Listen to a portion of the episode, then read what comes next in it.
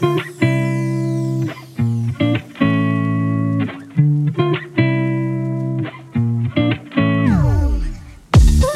các bạn, các bạn đang nghe podcast trò chuyện cùng Chloe.